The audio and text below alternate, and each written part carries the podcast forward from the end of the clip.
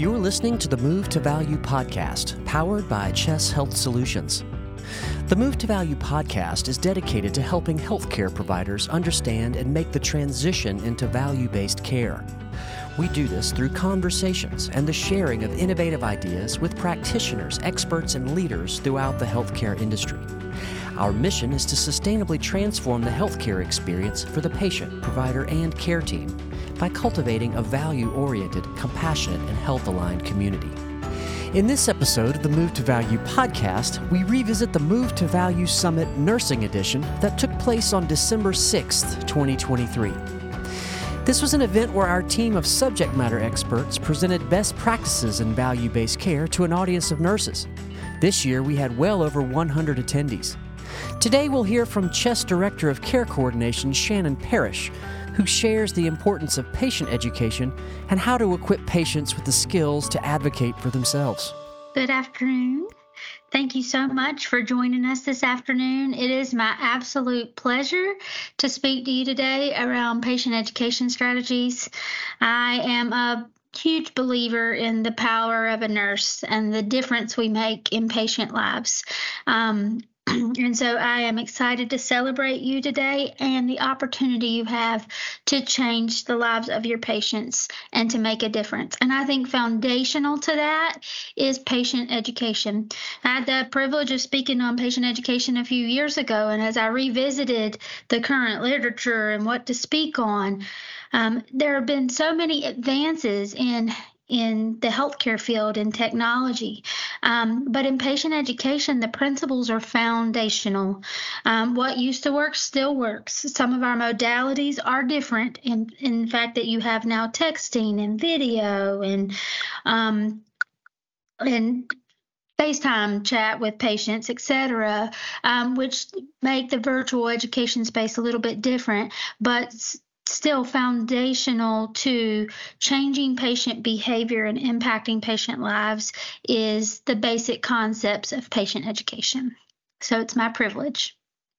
In today's agenda, we're going to talk about the power of education, the impact of health literacy, the learning needs of the older adult, and then utilizing teaching strategies. so, as we talk about the power of education, let's first start with the next slide here defining patient education. So, patient education can be defined as the process of influencing or shaping patient behavior and producing the changes in knowledge, the changes in attitude, and the changes in the skills necessary to maintain or improve health. So nurses wear many, many hats. And whether you're in the inpatient world or the outpatient world, some of those hats look a little bit different. But one of my favorite and universal to nursing is the opportunity to be a teacher, and it is to educate. I know that my team really likes to see that we make a difference. We want to know that the work we do has meaning, has impact.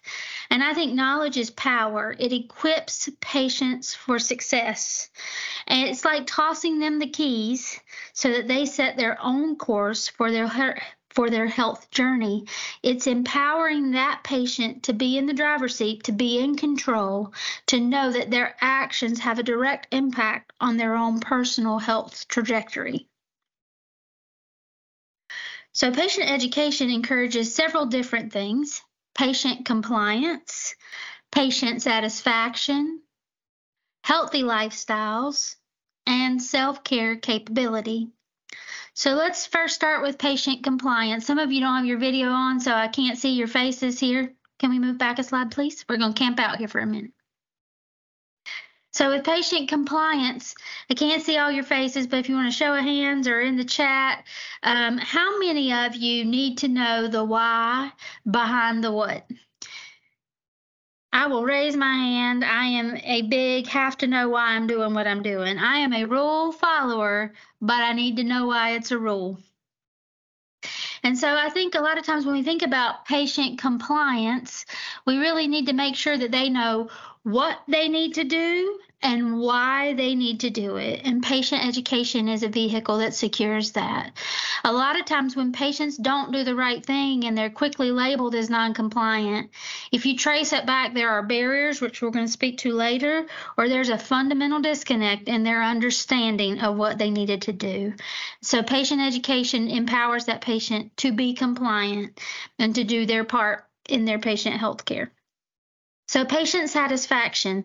I know in the value based space, patient satisfaction is playing a much larger role in our quality performance than ever before. It has really become to the forefront of, what we're measured against um, from a quality perspective. and this goes beyond good customer service. Did you have a good experience? Were you pleased with the outcomes? Patient satisfaction, as it relates to quality, is really involving the patients in decisions and empowering the patient as the decision maker. Again, it's giving them the keys to set the course for their healthcare journey. And equipping and empowering patients is a patient satisfier and will go a long way in securing their compliance and their success.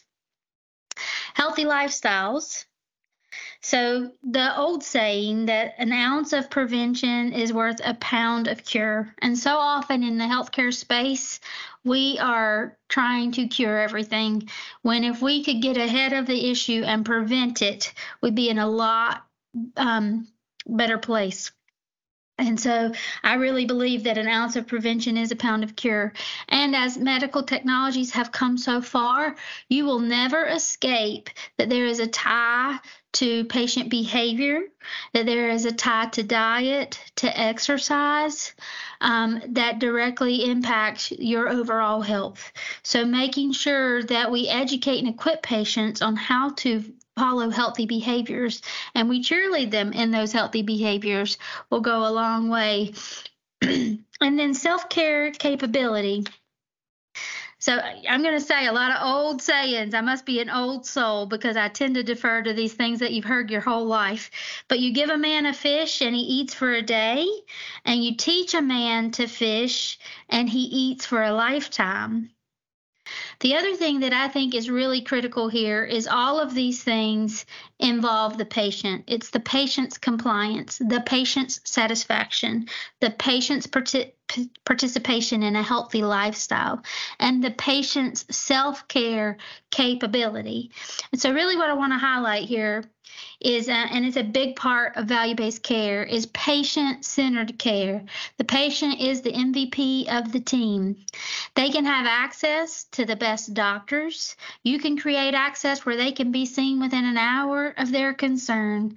They can have the newest medicines on the market. But really, if you want to impact a patient's health outcomes, you have to impact the patient's behavior.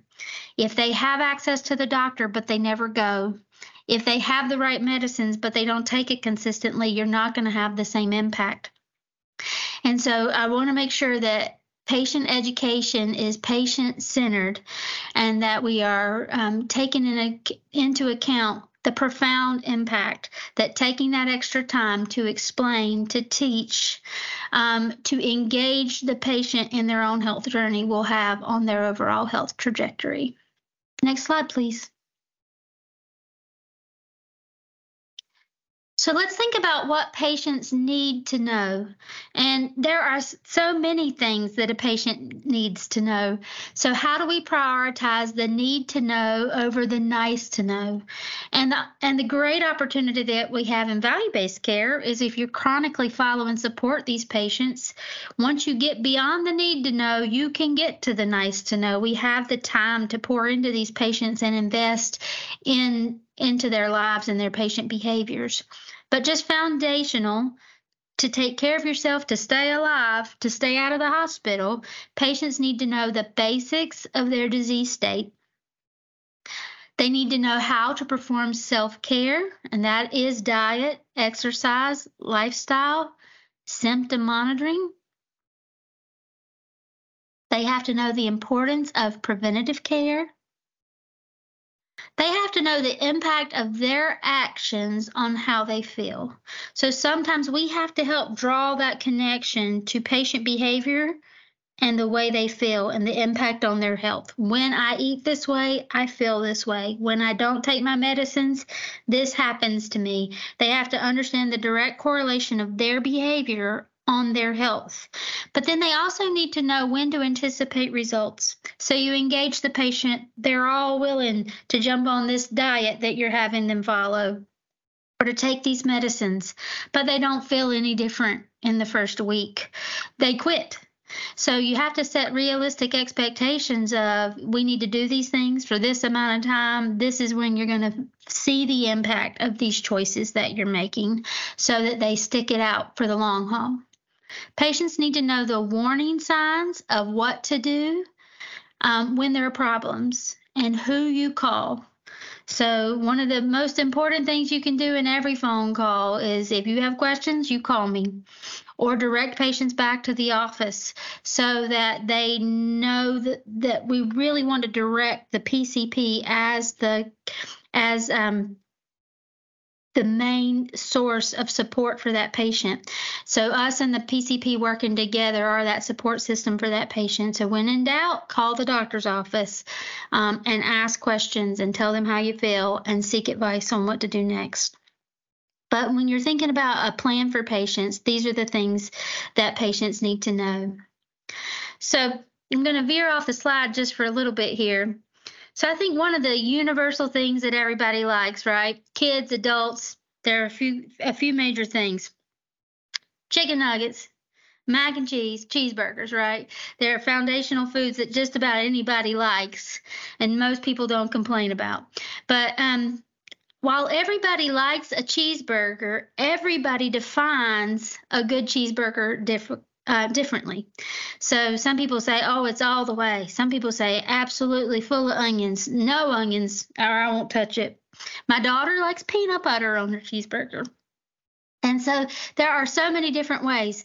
You wouldn't ever want to serve somebody a cheeseburger without knowing how they like their cheeseburger because you give them one full of onions and they hate onions, they're not going to eat it. So they still have an unmet need. They are still hungry. And even though you provided them something to eat, it did not meet the need, and you still have the same outcomes. Education is not one size fits all. So if you start educating based off of um, everybody has to get this, this, and this, and you don't understand what the patient already knows, what their barriers are, what they prioritize are. If you don't have the context for their life to shape what they like, you're going to serve them something that's not going to meet their needs. They're still going to be hungry. So I want to make sure that we are asking these questions before we give answers, and we are truly trying to understand what a patient knows and what they need. And we're going to talk about that in the next few slides. So, how many of you, this takes me back to my elementary school days, had field day and you had foot races, right? So, you all line up on the race line, ready, on your mark, get set, go right? And that's kind of the way they did it. So when we think about the nursing process, we're assessing, we're planning, we're implementing, and we're evaluating. So assessing is you're getting ready, right? I'm assessing everything I know to get ready. When I am set, I have my plan. And then when I go, I'm implementing. Okay? And so that's really kind of even just fundamental to the nursing process, but it applies directly to patient education. We need to assess the need and the opportunity, plan for it, implement it, and then we need to evaluate was it effective? Did they like their cheeseburger? Did it meet their needs? Okay, that's what we want to come back to. So let's look at the next slide. So, other parts of the learning assessment then would be to look at context, to really understand what's an ordinary day like for this patient. So, how traumatic is this new diagnosis to this patient? Were they extremely active and now their independence is taken from them? Or were they pretty sedentary and this is not a big uh, you know, a, a big change on their daily life? What activities do they enjoy in their free time? Were they uh, out hiking at the park? Um, if so, then a hip surgery is going to have a tremendous impact on their mobility and their activity and their pleasure and their socialization. Think about how many times we ask patients to make diet changes. Well, if their activity, and, and mine, I'm a foodie, is going out to eat, how hard is it to follow a specific diet when you're out in a restaurant? So we need to think of the context of the life of this patient um, because not every disease impacts the patient the same way. So we really need to understand what's an ordinary day like to you, what activities bring you pleasure, what is your family support like? You have really involved family, you're socially isolated. All those things impact what you need to know, the impact of your disease, and how you're ready to tackle that and what education you need. From a needs perspective, Tell me what you understand about your illness. So don't start at A with everybody. If they've got A down, let's move on to B, C, and D. Let's understand what they know, what they need to know, and we're going to get to readiness, what they want to know. Okay, so what do you hope to learn about, and what problems are you having? So let's let the patient set what they need out of that education opportunity. Then think about style. Do you learn best at a certain time of day? Are you fading fast in this after lunch spot? I think I got the the post lunch coma before you get your chocolate chip cookies for snack. Um, when you're learning something new, do you prefer to read it or hear it? And do you like to have someone with you when you're learning something new? And then from a readiness perspective, are you interested in learning what are you interested in learning more about? And then all education, because it's shaping patient behaviors, needs to lead to action. We're not just teaching them so they know it, we're teaching them so they can act upon what they know so that it impacts their behaviors. So, based off what we've learned today, what are you willing to work on? How do you feel about making the changes we learned about today? Okay, next slide. So once you've done that assessment and you have a foundational um, understanding of what the patient needs and where they're at and how to plan and make a plan to meet them, it needs to be meaningful.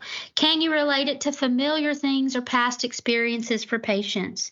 So, if they have family members that had the same disease, and how did they watch them manage it? And what did they like about how they managed it or not like about how they managed it?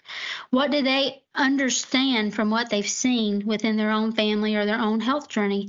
Have they ever had to follow a strict diet? Have they ever had a major lifestyle change? How did they adjust to those things historically? Let's pull from what they were successful with in the past and bring that into future. But also from a meaningful perspective, it's speaking the language of that patient. So if you're speaking to a mechanic, or an engineer, the body is a machine, and the way one part helps another part function the way it needs to and the way they all work together to get to an optimal outcome. If I'm speaking to someone who loved to cook or a baker, then they understand following the recipe is critical. And I can't just pick the chocolate chips and the sugar. I have to have the eggs and the flour in my recipe. So I can't just pick my diet or I can't just pick my exercise or my medicine. It's all those pieces of the recipe that come together to impact my overall success.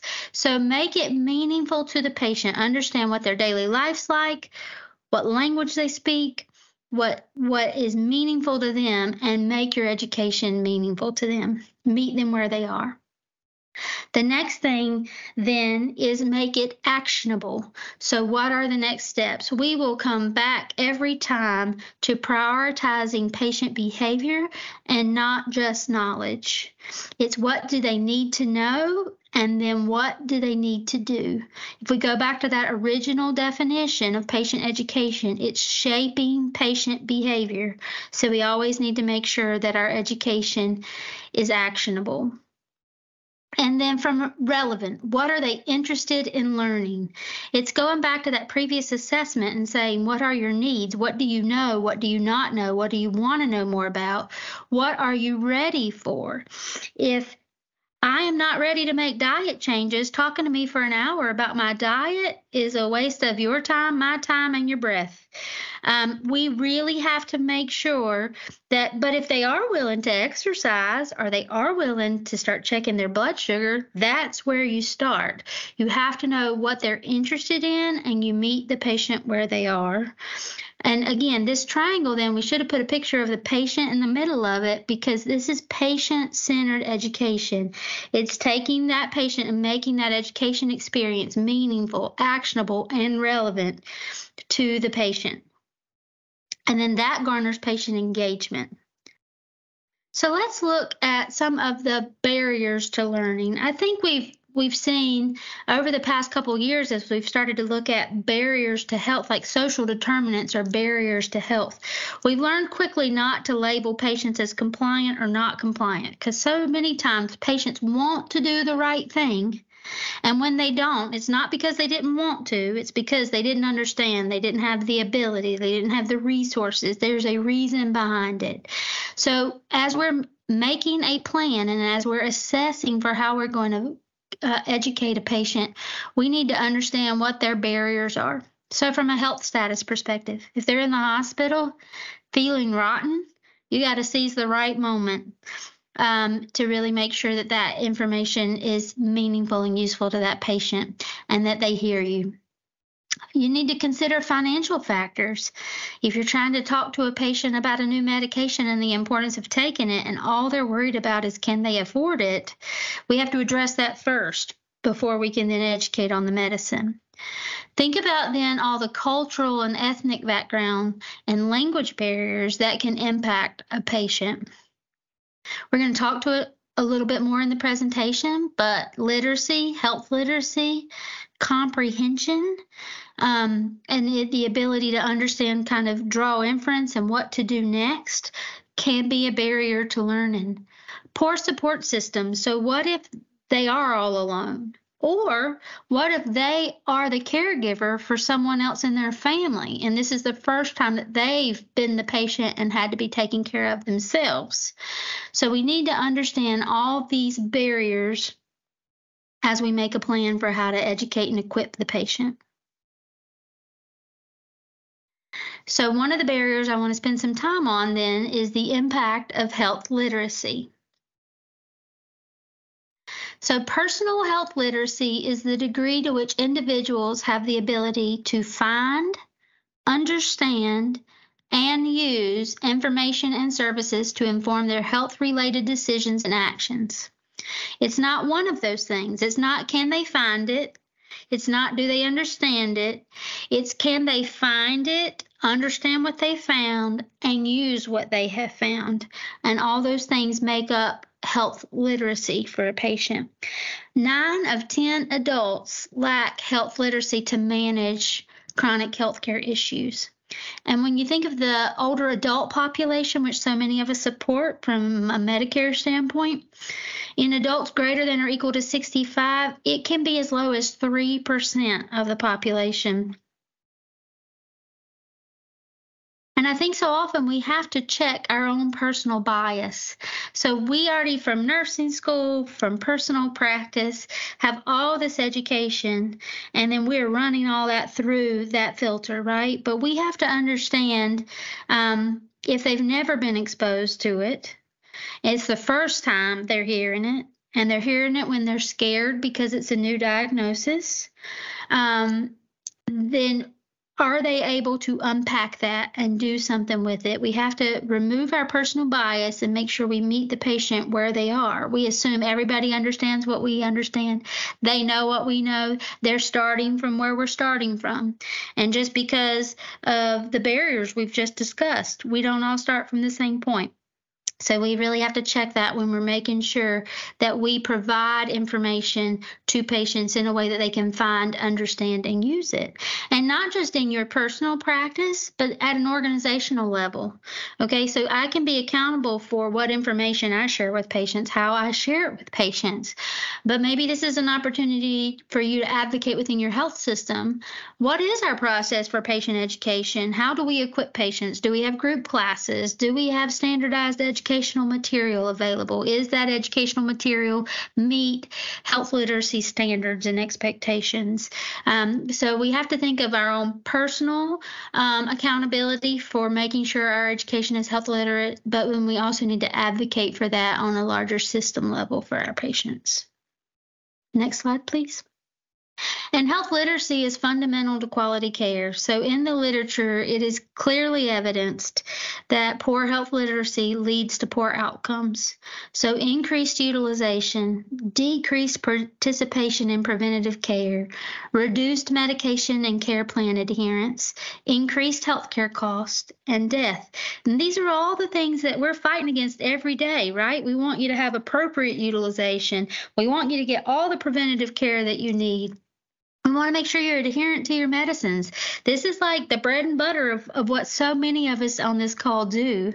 Um, but poor health literacy just already it, it tilts the scales in, in the wrong direction for a patient um, when they present with that and leads to poor outcomes.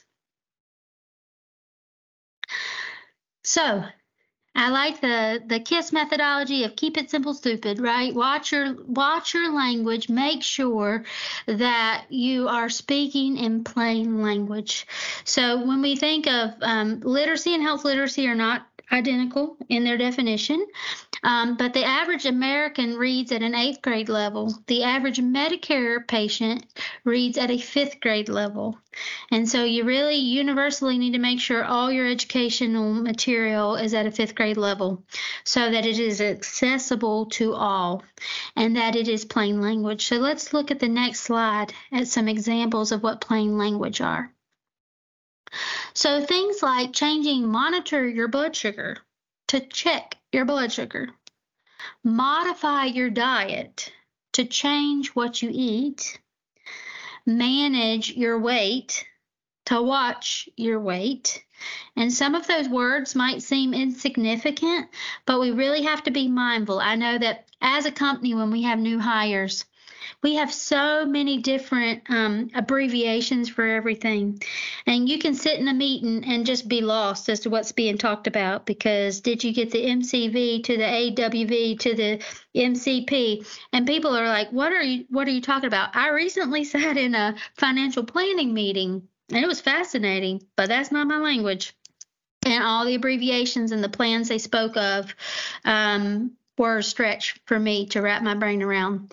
And so I just really want to make sure that we we pause and we're very thoughtful and mindful about the words we choose. So even the CDC gave an example of teach your child to manage diabetes at school by encouraging physical activity and healthy eating, as well as medication and testing routines. Sounds very professional, but you want that mama to know what to do to help their baby. So you want to encourage your child to be active, to eat foods that keep their diabetes under control when they're at school. You want to teach your child about the right way to check their blood sugar and take their medicines. And so it's just a simple evaluation of the words you use to make it to make it understandable and relatable to patients. So we've already talked about um, the barriers of more older patients are more likely to have health literacy issues. But in addition to health literacy issues, there are other barriers specific to the older adult population. Some of them are cognitive changes then that influence their learning needs. So I want to spend some time talking about the impact of aging on learning.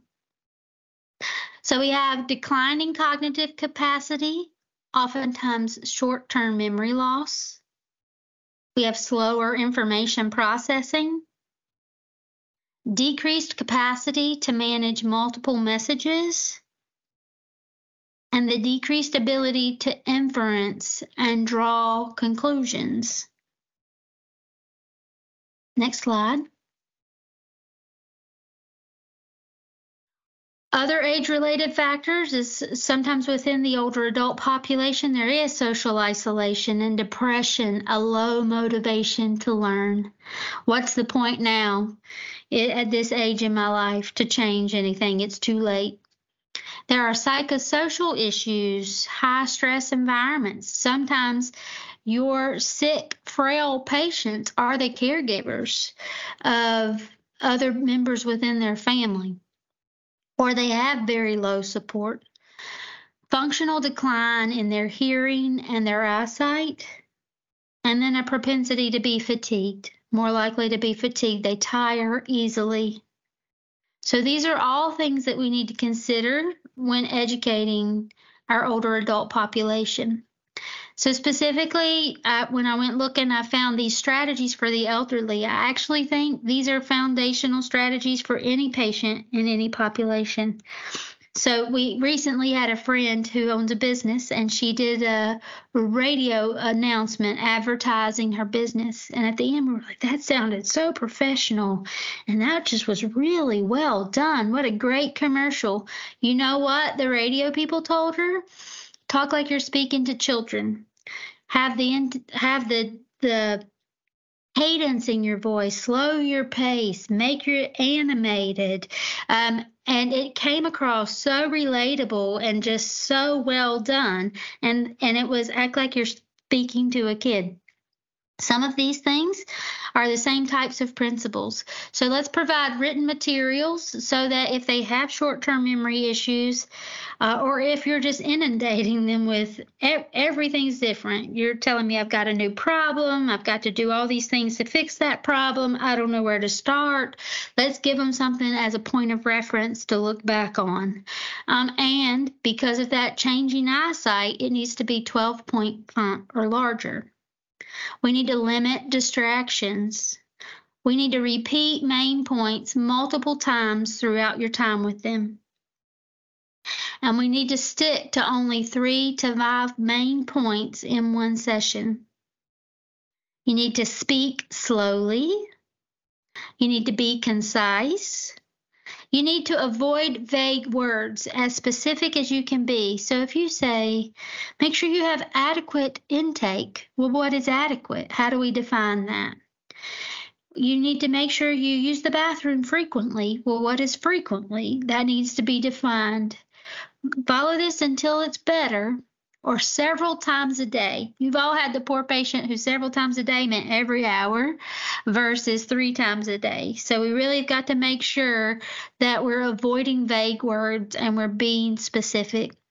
Lowering the pitch of your voice. So I've always thought when I listen back, I sound like a 12 year old girl that squeaky voice on the phone. Um, and I used to, in patient rooms, I'd speak so loud and I'd have patients say, honey, I can hear you. You don't have to speak so loud. But sometimes we think we need to speak louder, but instead of louder, sometimes it is slower. And we just change the pitch of our voice um, to be a pitch that patients can hear. And then we need to include the family and the support system. So, depending on what you're educating, if the patient's not the grocery shopper, you got to include the grocery shopper in that education, right? If the patient's not the one uh, dispensing the medicines and understanding the medicines, then you've got to meet with that person to, to change the patient behaviors and the outcomes. And so, um, these are some foundational strategies that we can follow. So let's move next into some of our teaching strategies. So we've talked through some of the foundational elements of patient education. We've talked through um, some of the barriers to learning, specifically health literacy and that of an aging adult. Let's talk now on some of the strategies to make sure that we're meeting patient needs as we educate. So the three A's of health information accurate information, actionable information, and accessible information. Accurate, let's start there.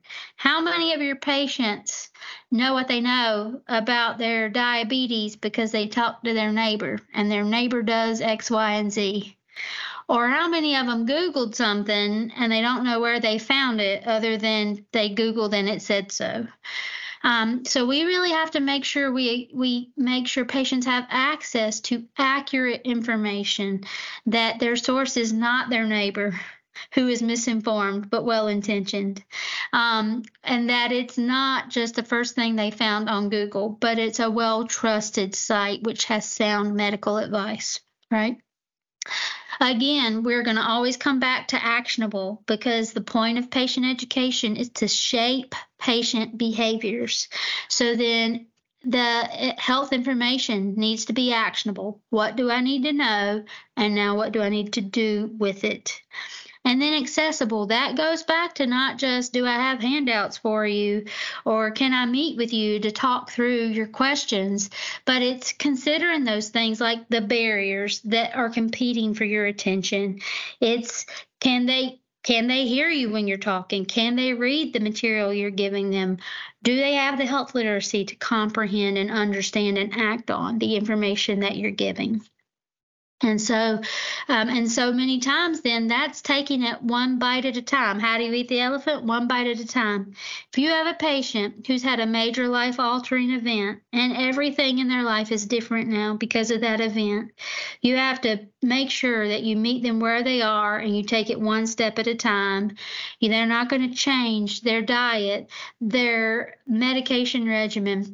So, this is really important to me. My husband had a heart attack this year, and we all thought he was too young and too healthy to have a heart attack. All of a sudden, overnight, everything changed, right? He went from no medicines to eight new medicines. He went from no restrictions on his diet to um, severe restrictions on his diet because he was in heart failure. We went from being active runners every day to we had to get permission to walk to the mailbox um, until he built up his recovery and his tolerance. And so when I think now about all the things that are going through a patient's mind, right? He did not want to have another heart attack. He did not want to go back to the hospital. He was willing to listen to anything you wanted to say that would keep him out of the hospital and keep him from having another heart attack.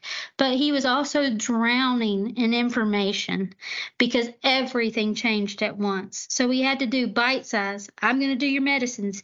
You do your diet. We and we had to take it one step at a time, and we had to participate in things like cardiac rehab, where he went every week and he learned something new every week. So he built upon that. We had to do the one bite at a time approach, and that's how it was accessible and actionable to him because that's what he could process at the time. So I'm really passionate about this because I've seen it firsthand now, and it really connected. Like, oh yeah. Um, Patients recall 10% of what they see, 30 to 40% of what they see and hear, and 90% of what they see, hear, and do. So I know personally, if you send me an email with a big attachment to read, it's a stretch for when I'm going to read it. If you really want me to know something and you want my answer on something, schedule a five minute meeting and tell me what's in that attachment and ask me the questions you need to ask. And I will pull up that document and I will reference it in the conversation. But and if you're talking to me, I want something to hold on, read, highlight, take notes. So I, I personally can see in my own life that it's not, I just don't want to see it. I also don't just want to hear it. I want to be able to see it, hold it, hear it. But then I learn best from doing. And so when you think about where you're meeting these patients for patient education, if you're just mailing them a flyer, not a lot of traction, not a lot of impact. If you're mailing them a flyer and then you're talking to them about it, you're talking them through it, they're holding it in their hands, you're a whole lot closer to the outcomes you des- desire. But really, if you want to move the needle, you want to make sure that they have the opportunity to see, hear, and do um, and then that's how patients learn best. Next slide, please. So another strategy would be to chunk and check. So it, it, breaks these large amounts of information into smaller sections, like we've done in our PowerPoint today. We first started off on the power of education, then we talked about um, health literacy. Then we talked about learning needs of older adults. Now we're talking about patient education strategies. We're chunking it into smaller bits of the overall, all the, the entire presentations about education, but it's broken down into discernible parts. And it enables you then to validate the understanding of each item taught. It allows patients to clarify and ask questions in real time rather than waiting and forgetting. And when you chunk and check, you want to prioritize what you want to teach and begin with the most important information first. If they only hear one thing, let's start there and let's repeat it frequently. But um, chunking and checking then allows you to come back. And so if if you don't get the intended results from what you did, you know where the process broke down. Was it in this section or this section? Like where where did the communication break? What do I need to revisit? So then that lends itself nicely into the next slide. And that's called teach back. And Teach Back is an opportunity to help gauge comprehension and where you really think that you're evaluating whether the patient understood you or not, but really you're understanding that how effective you were at communicating your point. So, how often does this happen in real life? I think I've communicated one thing. The results I get are not at all what I thought I communicated. So there is a disconnect. I think we could all use this in every aspect of our life. So, um, really having to teach back, tell me what you heard, tell me what you understood, really helps make sure that what you intended to communicate was indeed received and understood. And so then utilizing teach back you chunk and teach the information. Then you ask patients to teach it back in their own words. If they get it right, we move to the next chunk of information in those three to five main points we're trying to communicate to a patient. If they don't have it, we use different words. We have a different approach. And then we come back to tell me in your own words what you understand. Next slide, please. in utilizing teachback there's a couple of things that you don't do and some of this is uh, foundational communication i learned very quickly with teenagers that i do not ask yes and no questions because all i will get is yes or no and nothing else so i have to ask open-ended questions to facilitate dialogue and to really have more context to the conversation same with patients um, yes no the do you do you understand and do you have questions? These are all things that patients can hide behind because, yes, I understand. No, I don't have any questions. And you leave not knowing whether they really understand or not. You're looking at their facial clues, their body language. Do you think they understood it? Do you think they're going to do something with it? So we need to change and ask open ended questions. We need to say, I want to make sure I explain things well. Tell me in your own words so I make sure I did. Can you tell me in your own words what you're going to do differently from today? Um, and instead of saying, Do you have questions? It's what can I explain more clearly? And is there something you want to remove to review more. So, so often with patients, specifically with health literacy issues, literacy or comprehension issues, there's a lot of shame, and patients don't want to disclose that they don't understand or they don't follow. So, instead of saying, they might not want you to know they have questions because that means they didn't understand it and they don't want you to know that. But if you say, you want to talk more about one of these particular things? Can I explain something more clearly? That's a level playing field for that patient to say, yes, let's talk about this some more, right? If you say, do you understand? Patient's always going to say, yes, I understand. And they might not have a clue. So these open ended questions, tell me in your own words Tell me what you're going to do differently based off what we talked about today. And what can I explain more clearly? Next slide, please. So, the benefits of written material as a teaching strategy are a couple of different things. It helps to reinforce learning and prompt recall of the inf- information. So, we already talked about in elderly patients where there is uh, for retention of information, memory issues, having something to go back to can be really, really helpful.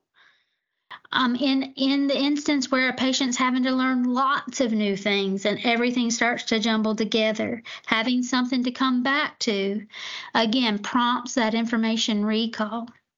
I think the one thing though that makes it personal to patients is if you are doing handouts that you highlight the main point of that paper. So they're not just looking at a page full of words, but you're saying, this is really important. Read this sentence, read this two sentence, make a personal note.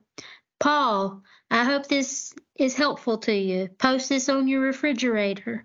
Um, helps to engage the patient. So it takes it just from being a piece of paper and then following up on that written content in your phone calls to make sure that they're not just seeing it, but they're seeing and hearing it. And then you give them action items to do following that. The other benefit of written material is it helps to standardize education. So I have a large team of excellent nurses, and I would trust my grandma to any of the nurses on my team. But I also know that if she was to be educated by five of them, they'd take a different approach. Each of them would prioritize something different for that. And so, helping to standardize it, one thing we had to do as a department is okay, for diabetic patients, what are the critical things everybody wants to communicate to a patient? Let's make a packet of information we're all going to teach from. Because otherwise, you might have one nurse who only focuses on your diet, and one who only focuses on your medicine, and one who only focuses on your exercise. Um, so, and everybody has a different priority of what they want to communicate and educate. So it helps to standardize that all patients get the same information. The other thing when education is standardized, then it gets repeated. So if the doctor's office is handing out the same information that you are teaching from, we're all communicating the same message. I'm not looking at four different papers all telling me the same thing. The doctor's office gave me this paper, you, the nurse, are calling to follow up on that paper. Um, and that really helps to streamline um, the patient and give them something tangible to understand and do.